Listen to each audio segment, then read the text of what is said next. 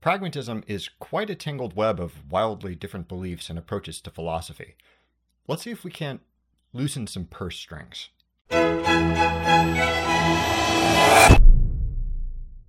We've talked a little in previous episodes about pragmatism, a fairly recent branch of philosophy that shares a certain attitude.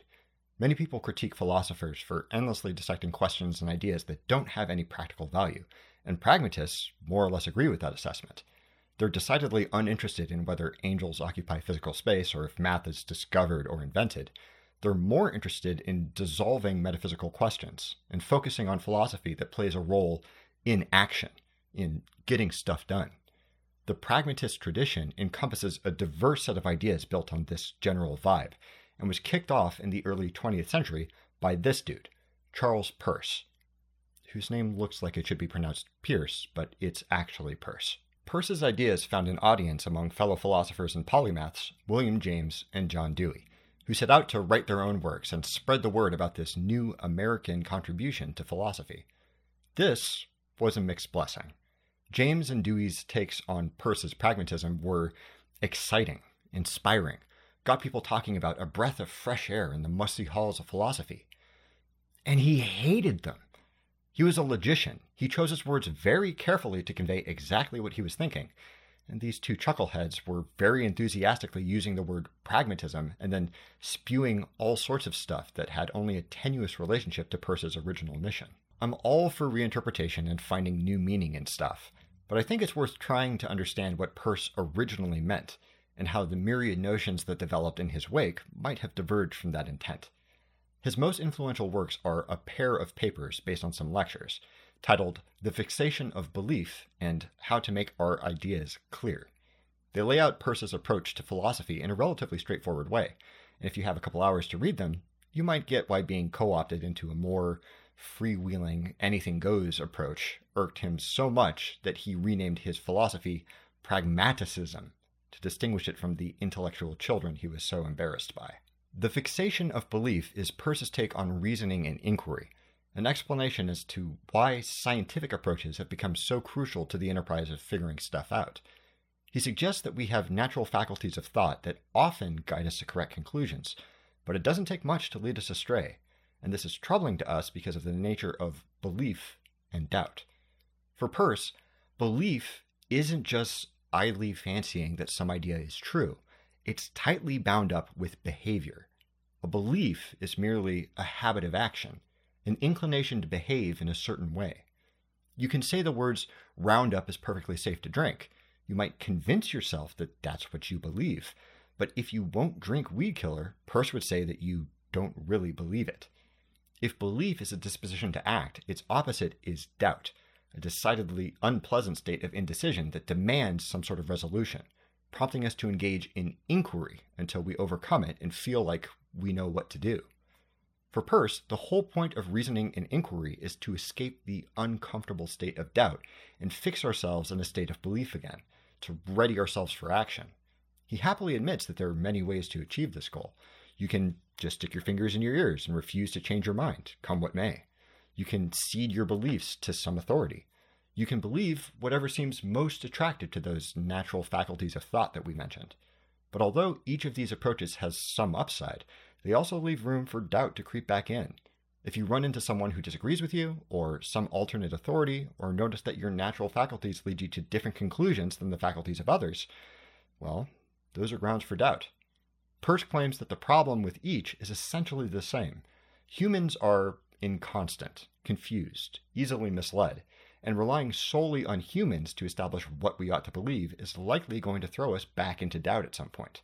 The more expedient way to fix belief and escape doubt is to pin it on something that isn't human, something constant and external to all the messy, ever changing stuff happening between our ears. In short, reality.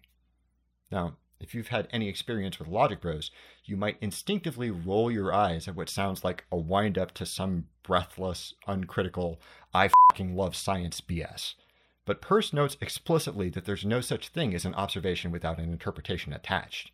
He only suggests that the success of science in the arena of belief and doubt can be largely attributed to the way that it aims at the objective stuff that underpins our subjective experience with a large enough group of people diligently engaging in inquiry together over a long enough time frame, all the wacky errors human minds are prone to will succumb to the unchanging bedrock of their collective experience. What's real? Science is great at establishing belief and quelling doubt because it's striving towards some objective reality, even if that characterization always ends up filtered through our fuzzy human stuff. Which leads us to wonder is there any way to eliminate some of the fuzz from that signal? Is there a method we might use to make our ideas clear? Oh, hey. In his closely linked second paper, Peirce advances a technique to clarify ideas, to reduce the amount of noise we add to what reality is trying to tell us, a technique he calls the pragmatic maxim. If beliefs are merely habits, predispositions to act, it doesn't make any sense to distinguish between beliefs that produce the same behavior in all conceivable situations. You may have been in a meeting where some folks have engaged in what's termed a violent agreement. One person insists that we should be up on our documentation so if someone leaves the project, we can still figure out how to move forward, while someone else argues vehemently that we should be up on our documentation so we can use it as a reference for similar projects in the future. And they go back and forth that way for hours.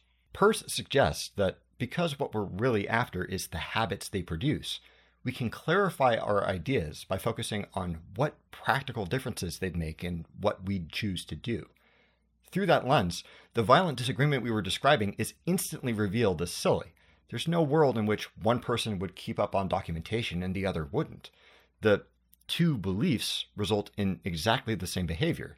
So, by the pragmatic maxim, we might as well treat them as the same belief. Now, if you've watched either of my previous episodes on some other branches of pragmatism, you may be scratching your head at how this guy's philosophy became associated with those ideas. Pragmatists can get really out there, with takes ranging from truth is whatever works for you to truth is totally inaccessible to humans. Peirce's actual philosophical contribution is much less audacious. He might appreciate later authors' disdain for conceptual analysis, but he's obviously committed to realism and the ultimate ability of humans to converge on something like truth. The pragmatic maxim isn't some wild reshuffling of ontology, at least not the way he originally wrote it. It's a conceptual tool to make it easier to see any meaningful distinctions between various beliefs. It caused him no small amount of distress to see his ideas hijacked by other philosophers. But maybe Peirce would be happy knowing that even after a century of crazy shenanigans with his name attached, some folks went back to what he actually wrote and noted that it recommends an entirely different course of action. Do you think Peirce's notions about belief and doubt stand to inspection? Can you think of a way to use the pragmatic maxim on your own philosophical quandaries? Please leave a comment below and let me know what you think. Thank you very much for watching. Don't forget to blah blah subscribe blah share, and don't stop thunking.